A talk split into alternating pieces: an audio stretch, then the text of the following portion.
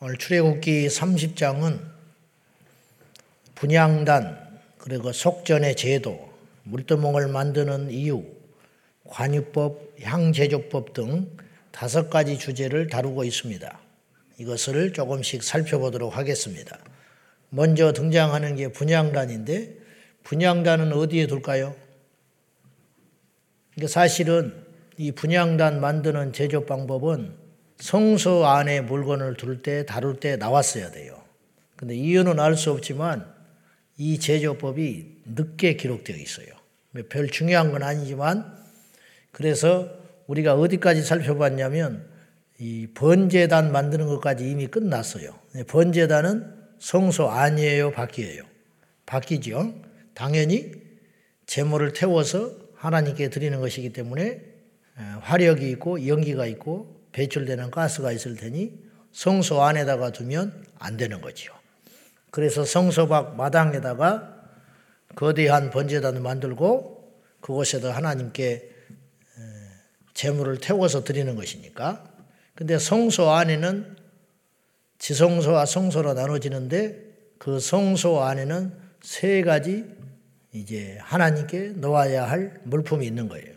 가서 오른쪽에는 떡상. 이 떡상은 일주일에 한 번씩 열두 지파를 상징하는 떡을 여섯 개씩 두 쌍. 그러니까 부패될 거 아니에요. 시간이 지나면. 그러니까 일주일에 한 번씩 떡을 갈아놓게 돼 있고 왼쪽에는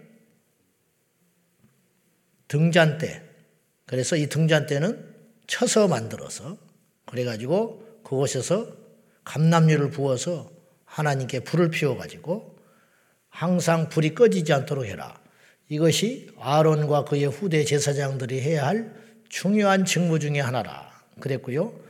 성소에 들어가서 이제 전면에, 정면에, 이 정면에는 성소와 지성소를 구분하는 큰 휘장이 있잖아요. 그 휘장 앞에, 휘장 너머에는 벗개가 있는 거죠. 그 안쪽에 지성소에. 근데 그 휘장 앞에, 정면에 무엇이 있느냐? 바로 오늘 본문에 나오는 분양단을 만들어서 그 분양단의 향을 아침 저녁으로 등불을 손질하러 갈 때, 등불을 켜러 갈 때 그것을 하루에 두 번씩 향을 올려 피워서 성소 안에 거룩한 향이 가득하도록 해라.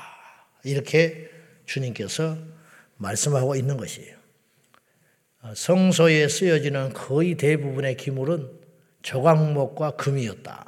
역시 이 분양단도 크기가 얼마냐면 좌우가 한 규비씩 정사각형인 걸 알 수 있어요. 정사각형이고 다른 건 이제 직사각형이잖아요. 번제단도 그렇고 그 떡상도 직사각형이 이거는 정사각형 한 규빗은 45cm로 보자. 그러면 45cm 동그랗 네모 반듯한 사각형 분양단을 만들고 높이는 90cm, 두기빗. 그러니까 우리 허리쯤 닿는 정도로 높이로 만들어 가지고 이렇게 전면에 있음을 알 수 있습니다. 원칙이 몇 가지가 있는데 향기로운 향을 아침마다 드리라 했고 그리고 이 분양단을 1년에 한 번씩 속죄 제사를 드려서 정결하게 만들어라. 근데 이 분양단만 그러는 게 아니고 성전에 쓰여지는 모든 기물을 그렇게 1년에 한 번씩 속죄 제사를 드림으로 거룩하게 하라. 그렇게 말씀하셨어요. 근데 그 거룩하게 하는 그 재료가 뭐냐면 피입니다. 피잖아요. 그러니까 우리가 피를 묻힌다고 거룩해지겠냐.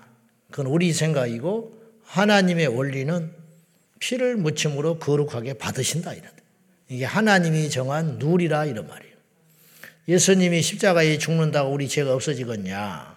이건 논리적으로 그렇잖아요. 내가 죽는 것도 아니고 내가 뭘 한 것도 아니고 예수님께서 십자가에서 죽어 주신다고 내 죄가 없어지겠냐? 주님이 그렇게 정했어요.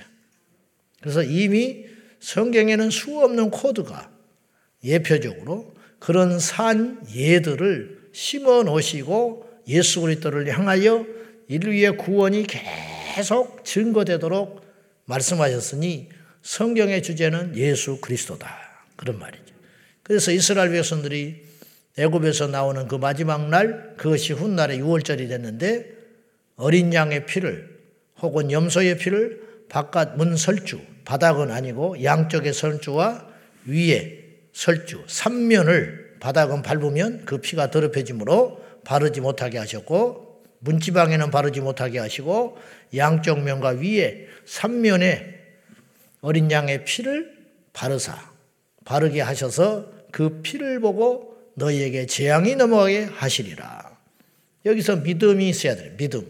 피를 바른다고 우리가 죽지 않겠냐. 그렇게 의심한 사람은 안 바르는 거예요. 그래서 믿음에는 반드시 행동이 따라요. 사랑은 말로 하는 게 아니야. 사랑하면 마음이 간과 동시에 물질이 가고 행동이 가고 시간이 가고 수고가 가게 되어 있어요. 그것이 믿음이 당연히 믿기 때문에 행동하는 거예요. 그래서 이 피를 바르면 이 피를 바를 때는 반드시 전제 조건이 두 개가 있어요. 첫째, 이 재앙이 있다. 재앙이 없음을 없다고 믿는다면 뭐하러 피를 바릅니까? 반드시 죽게 되는 일이 벌어진다. 그 두 번째 믿음이 있어야 돼요. 피를 바르면 이 재앙에서 살아남는다. 예수님 반드시 오신다. 우리가 반드시 죽는다. 그러면 예수님 오시면 우리는 뭘 준비해서 주님을 만날 것이냐? 당연히 그 믿음의 행동이 나가야 되는 거예요. 깨어 있어야겠구나. 전도해야겠구나. 기도하고 있어야겠구나. 거룩하게 살아야겠구나. 이런 것들이 당연히 누가 시켜서 그러는 게 아니라 믿으면 나오게 되어 있다. 우리가 죽는다. 죽으면 끝이 아니다. 이 믿음이 있기 때문에 이 땅을 막 살지 않는 거예요. 왜냐? 죽은 다음에 예수님 만나야 되니까. 할렐루야. 간단한 거예요, 사실은. 우리가 왜 함부로 살아갑니까? 왜 말을 막 하고 삽니까? 하나님이 듣지 않는다고 생각하니까. 우리가 왜 은밀하게 죄를 짓습니까? 이 죄를 지어도 하나님 모른다고 착각하기 때문에. 하나님이 보고 있고 알고 있다면 절대 그 짓을 못하는 거지. 그러니까 믿음이라는 것은 속일 수 없는 것이다. 누가 가르쳐줘서 믿음이 생기는 것도 아니고 누가 강요해서 믿음이 생기는 게 아니에요. 주님과 나 사이에서 믿어지면 반드시 행동이 나가게 되고 변할 수밖에 없다. 그런 말이에요. 여러분, 변함으로 구원을 받고 변해야 하나님께 복을 받고 변해야 된다는 의무감으로 살아간다면 율법 신앙입니다. 피곤해서 살 수가 없어요. 복음 신앙이라는 것은 그리스도를 믿음으로 자연스럽게 그래서 요한 일서의 말씀에도 하나님을 사랑하면 그 법이 말씀이 율법이 결코 무겁지 않다. 이 말씀들이 굉장히 버겁고 어떻게 이렇게 살아? 그것은 하나님을 사랑하는 마음이 식었기 때문이지. 하나님을 사랑하는 마음만 있다면 일주일에 한 번 안식일 지키는 게 뭐가 무거우며 하나도 무거운 게 없다. 율법은 무거운 것이 아니고 우리가 사랑만 있고 믿음만 있으면 이 말씀을 지켜낼 수 있는 힘이 있다라고 성경은 이야기하고 있는 것이죠. 자, 오늘 많은 내용들이 있지만 출애굽기 30장에서 우리가 꼭 기억해야 할 것은 하나 몇 가지가 있는데 첫째는 하나님을 만나는 것이 이것이라는 거예요. 자, 한번 봐요. 6절. 시작. 6절이요. 시작. 그 재단을 증거계 위 속죄소 맞은편 곧 증거계 앞에 있는 휘장 밖에 두라. 그 속죄소는 내가 이게 이제 지성소를 말해요. 속죄소. 지성소 안에 있는 대제사장이 1년에 한 번 들어가는 그 지성소에서 내가 너를 만나리라. 자, 우리가 출애굽기에 말씀 속에 애굽에서 탈출한 후에 율법을 받은 후에 그래 출애굽기 20장의 시계명을 받은 후에 그 다음에 하나님이 연이어서 말씀하시는 게 뭐냐 성막 지어라. 말씀 주신 다음에 의식주 해결하신 다음에 그 다음에 말씀 주신 다음에 그 다음에 성막 지어라. 그래서 성막 설계도를 지금 쭉 말씀하시는 거예요. 근데 이 성막을 만들라고 하신 이유, 성막을 만드는 이 행위, 세상의 눈으로 볼 때는 정말 쓸모없는 일을 하고 있는 거예요. 쓸모없는 일. 성막이 무슨 필요가 있어요? 성막을 만들 시간에 농사 짓는 게 낫고, 성막을 만들 시간에 자기 집 수리하는 게 낫고, 천막이나 잘 수리하는 게 낫고, 양떼나 잘 거느리는 게 낫지 않겠어요? 제가 교회 다니기 전에 교회가 무슨 필요가 있냐? 응? 목사가 무슨 일이 있냐? 농사 짓고 바쁘게 막 그러는데 허옇게 떠가지고 응? 농사를 안 일을 안 하니까 하얀 고무신이나 신고 양복 입고 왔다 갔다 하는 세상에 할 일 없는 사람의 목사다. 그것도 아니더라고요. 모르니까 세상 사람들이 그래. 교회가 무슨 우리가 지금 새벽에 온 거 누가 이해는 합니까? 잠이나 자지 뭐 하는 짓이냐 그래. 사람들이. 믿지 않는 사람들이 다 그렇게 생각해. 믿지 않는 여러분의 가족이 세상에 쓸모없게 생각해. 교회는 쓸모가 없는가? 우리가 이렇게 많은 에너지와 그리고 뭐 일주일에 한 번 하고 하고 마는 게 아니라 어떤 분은 일주일 내에 교회를 와요. 직장 생활 하면서도. 기도해야 하고, 봉사해야 하고, 성교해야 하고, 정서해야 하고, 뭐 도대체 이게 무슨 의미가 있냐? 거꾸로 말해 봅시다. 이스라엘에게 성막이 없었으면 어떻게 됐을까? 성막의 가장 중요한 핵심은 뭐냐면 이렇게 번잡한 자기들이 짓고 싶다고 짓는 것도 아니에요. 자기들의 방식대로 지으라고 하나님 마음대로 두신 것도 아니에요. 또 까다롭기는 보통 까다로운 게 옷도 간섭을 하죠, 하나님. 제사장 입어야 할 옷도 마음대로 못 입게 하시고 옷의 재질까지 크기까지 그리고 원칙까지 등불은 이렇게 만들고 이렇게 켜야 하고 그 안에 쓰는 기름조차도 이렇게 만들라. 분양단에 쓰여질 향이 있을 거 아니에요. 그 향도 함부로 자기 마음대로 좋다고 만드는 것도 아니고 재료가 쉽다고 구해서 만들어진 것도 아니고 하나님이 원하시는 재료와 방법과 식양대로 만들어 가지고 하나님께 이렇게 드리라고 이렇게 까다롭게 하시는 이유가 뭐냐? 거기서 내가 너를 만나리라. 성막이 없으면 이스라엘 백성들이 하나님을 못 만나는 거예요. 하나님을 못 만나면 어떤 일이 생겨요? 성막은 하나님의 집이에요. 하나님의 집이 이스라엘 열두 지파의 진영 가운데 떡 버티고 있는 이 힘이 광야 40년 가나안 땅에 들어가서 생활하는 모든 전투할 때에도 마찬가지.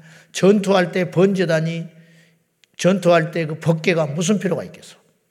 응? 번잡하기만 하지. 근데 그것이 항상 이스라엘 백성들이 제일 먼저 챙겨야 할 성물 중에 성물이요. 이스라엘 백성들이 제사장이 전쟁이나 하는 게 낫고 농사나 짓는 게 낫는데 일도 안 시키고 레인들까지 한 족속이 열두 지파 중에 한 지파가 온통 빠져가지고 성막을 짓는 것만 그리고 그들을 나머지 열한 지파가 11조를 들여가지고 먹여 살려야 하는 도대체 이게 얼마나 낭비가 많고 비능률적인 일이냐 그 말이죠. 그런데 하나님이 그렇게 해라. 그 이유가 무엇이냐? 거기서 내가 너를 만나리라. 이것이 우리가 살고 죽는 곳이다. 이런. 지금은 성막 시대도 아니고 솔로몬의 성전 시대는 아니지만 이 정신은 그대로 우리가 유지하면서 주님을 섬기고 교회에 나와야 한다 이 말이죠. 오늘 본문에 자주 등장하는 말이 거룩이라는 말고 죽는다는 말이 등장. 결코 좋은 말이 아니에요. 주의 성전에서 제일 많이 죽어나간 거예요. 음. 아시다시피 아론의 두 아들 나답과 아비우도 죽었어요. 레이기 10장에 나와요. 다른 불을 들이다가 죽어버렸어요. 근데 장례식 때 슬프게 울지도 못하겠어요. 모세가. 자기 조카가 죽었는데. 도대체 이게 뭐냐 이 말이에요. 울 자격이 없다. 하나님이 진노하시고 하는 거에 비하면 우리가 울 자격이 없다. 슬피 울지도 못하게 하셨어요. 그러면 나답과 아비의 입장에서는 사람을 때려 죽이기를 했습니까? 도둑질을 했습니까? 간음을 했습니까? 차라리 제사장이 안 됐더라면 아론의 자식으로 안 태어났더라면 죽지 않았잖아요. 이게 뭐냐? 양날의 칼이에요. 주님의 일을 한다는 거, 하나님을 믿는다는 것은 양날의 칼이에요. 똑같이 도둑질을 했지만 믿는 자가 도둑질을 하면 하나님의 진노는 더 크다 이 말이에요. 똑같이 음란한 짓을 해도 주의 종이 하면 하나님의 심판은 더 크다. 똑같이 물건을 훔쳐도 세상에 있는 물건을 훔친 것하고 성물을 훔치는 것은 또 다른 문제다. 똑같이 싸워도 교회 밖에서 싸우는 것하고 교회 안에서 싸우는 건 다르다. 똑같이 미워해도 세상 사람들끼리 미워하는 것하고 성도들끼리 으르렁거리는 것은 하나님이 볼 때 다른 문제라 이런 뜻이. 그러니까 우리는 하나님께 큰 복을 받은과 동시에 이 세상의 모든 이치가 그렇듯이 은혜가 큰 곳에 죄도 더할 뿐만 아니라 은혜가 더한 곳에 은혜가 큰 곳에 주께서 우리에게 주시는 의무와 짐도 크다 그런 뜻이에요. 그래서 본해퍼처럼 이 은혜를 값싼 값어치 없는 은혜로 여기지 마라. 나 구원받았어. 하나님 나 용서해 주셨어. 하나님 나 사랑해. 맞아요. 틀린 말은 하나도 아니지만 하나님 받은 은혜가 크고 하나님께 받은 사랑이 크고 하나님께 받은 제사함이 크다면 거기에 걸맞는 두려움과 거룩함으로 이 땅을 살아가라고 성경은 이야기하고 있는 것 아니겠습니까? 우리가 받은 복과 은혜가 큰 만큼 우리가 하나님 앞에 짊어져야 할 십자가의 짐도 능히 크다는 사실을 잘 기억하고 그것을 잘 감당할 적에 하나님 앞에 갔을 때 큰 보상과 상이 기다리고 있음을 알고 오늘 하루를 삼가 두려워하고 떨리는 마음으로 우리 모두가 이 성막을 섬기는 내인과 제사장으로서의 사명을 감당하는 저와 여러분이 되어야 하겠습니다. 그리고는 이제 아론과 그의 자손 제사장들에게 할 일이 얼마나 많아요. 아침 저녁으로 분양단 챙겨야지요. 첫대에 등불이 꺼지지 않게 섬겨야지요. 떡상 살펴야지요. 다른 거 아무것도 못해. 아무것도 못해. 이게 숙명이라. 제사장의 숙명. 제가 영적으로 제사장이고 여러분이 제사장이라면 우리의 숙명은 뭐냐? 가만히 생각해 보면 우리가 교회는 우리의 전부인 것 같아요. 저는 뭐 99%고 여러분은 50% 이상이에요, 교회가. 세상에서 잡이 있으니까. 너무 많은 에너지와 시간을 하나님께 드린다라는 생각을 사람들로부터 받고 할 수 있어요. 세상에 일하는 사람이 어떤 사람이 1년 365일 중에 300일을 술을 먹고 들어와. 300일을 대리운전하고 들어온다고. 예, 그런 사람이 없지 않아 있어요. 근데 당연하게 생각해. 세상에 직장, 바쁜 직장, 그런 회사 다닌 사람은 새벽에 나가서 밤늦게 들어오고 자식들이랑, 자식이랑 아내랑 5년, 10년씩 떨어져 가지고 외국에 주재원으로 파견 나가서 일하고 1년에 한두 번 들어와서 얼굴 보고 일주일 있다 또 들어가고 금년은 많이 받지.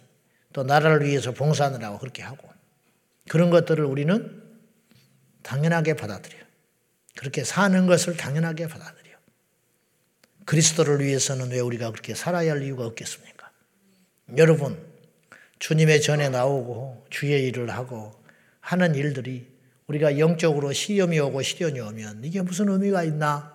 그런 마귀의 속삭임이 들려올 때에 여러분이 정신을 바짝 차리셔야 됩니다.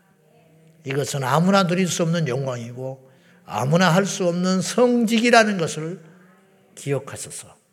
우리는 더 많은 마음과 시간과 에너지와 열정을 하나님께 드려야 됩니다.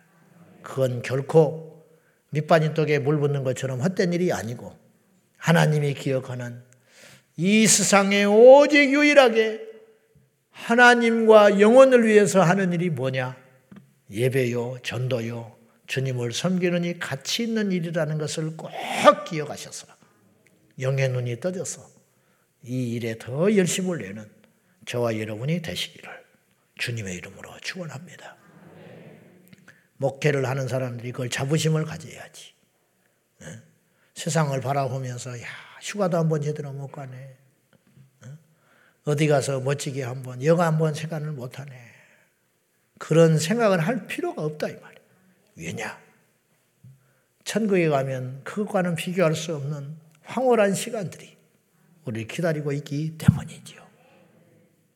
주님을 섬기느라고 목사는 그렇다 치고 우리 교회 성도들 중에는 1년에 한 번 있는 휴가를 교회학교 성경학교에 써버리고 1년에 한 번 휴가를 어? 교회 일하는 데 써버리고 부흥회 때 연차 내 버리고 교회 일할 때 뭐 다 써버리고 그렇게 보내면서 수십 년을 살아가는 거 그것이 결코 낭비가 아니다. 옥합을깨뜨려 예수님의 발을 붓고 자신의 머리털로 씻었던 그 여인의 헌신과 수고가 가른 유다의 눈에는 헛된 일 같이 보여서 어찌하여 소비하위하느냐 하지만 그리스도께서는 그걸 인정하시고 복음이 전해지는 모든 곳에 이것을 이야기하라고 하신 이유가 있을 것이 아니에요. 이걸 알고 오늘도 여러분의 수고와 기도와 땀 한 방울이 결코 헛되지 않는 것을 알고 주 안에서 승리할 수 있기를 축원합니다. 속전제도가 나와요.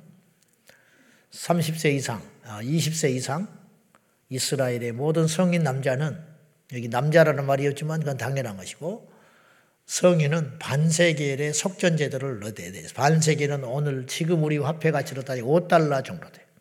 7천 원 정도 되는 크다면 그거 적다면 장로 1년에 한 번 모든 이스라엘의 백성들은 개수하여 그 숫자대로 정확하게 각각의 반세기를 내라. 4명의 식구가 4명에 있으면 4명을 내고 1명 있으면 1명 내고 그것을 내므로 그것을 성막에 쓰는 용도로 사용하게 할 것인데 그것은 전통 이어져서 예수님 당시까지 이어지고 있었어요. 근데 이 속전 제사를 때 원칙 부자라고 해서 더 내지 말고 가난하다고 해서 깎아주지 마라. 이게 뭐냐? 한 영혼의 가치는 똑같다. 그걸 말씀하려고 하는 것이 똑같다. 그렇게 함으로 너희에게 질병이 없으리라. 그렇게 주님이 말씀하셨어요. 물두멍을 만들고 제사장이 성소에 드나들 때 반드시 손과 발을 씻어서 부정을 면하고 들어가도록 해라. 그렇지 않으면 죽으리라 그랬어요. 죽음을 면해라. 그 말은 씻지 않으면 죽는다. 그런 뜻이에요. 관유, 붓는 기름, 부을간자에 부어지는 기름을 만드는 규례도 엄하게 말씀하셨고 분양단에 사용할 향도 만든 다음에 자기가 마음대로 만드는 게 아니라고 그랬어요. 하나님이 여기 만드는 방법과 원리와 재료까지 다 주셔서 마지막으로 거기에 소금을 쳐서 정결하게 한 후에 그 향을 하나님께 드리되 그 향을 오직 만들 적에 37절과 38절에 보면 너희를 위하여 그 방법대로 만들지 말며 냄새를 맡으려고 이것을 만드는 자는 그 백성 중에서 끊어지리라 죽는다. 즉 너희들을 위해서 이 향을 만들어 가지고 빼돌린다든지 그 하나님께 드리는 방법을 아이디어를 얻어 가지고 보니까 와 기가 막힌 향이 나왔다 이 말이에요. 하나님이 지혜를 주셨잖아. 이렇게 만들라고 이걸 만들어 놓으니까 기가 막힌 게 만들었네. 이 양 만드는 거 좀 더 만들어 가지고 일부 하나님께 드리고 일부는 내가 써야겠다. 그런 자는 죽는다. 오직 이 방법 유일하게 이 방법으로 만들어야 할 이유는 하나님께 드릴 향유를 만들 때에만 이 방법을 사용해야지 너희들을 위해서 쓸 기호품을 위해서 이 방법으로 향유를 만들어서 냄새를 맡고 바르는 자는 죽으리라. 그렇게 이야기했어요. 하나님이 엄하게 경계를 해버려. 하나님이 이렇게 크고 두려운 분이라는 거 이렇게 기억하고 이 정신을 잊지 말아야 돼. 교회를 쉽게 생각하는 행위, 하나님의 전을 쉽게 생각하는 행위 그런 거.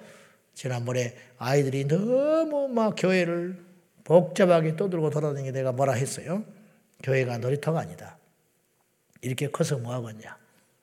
교회를 만만하게 생각한다든지, 교회를 쉽게 생각한다든지, 그냥 함부로 이렇게 하는 거.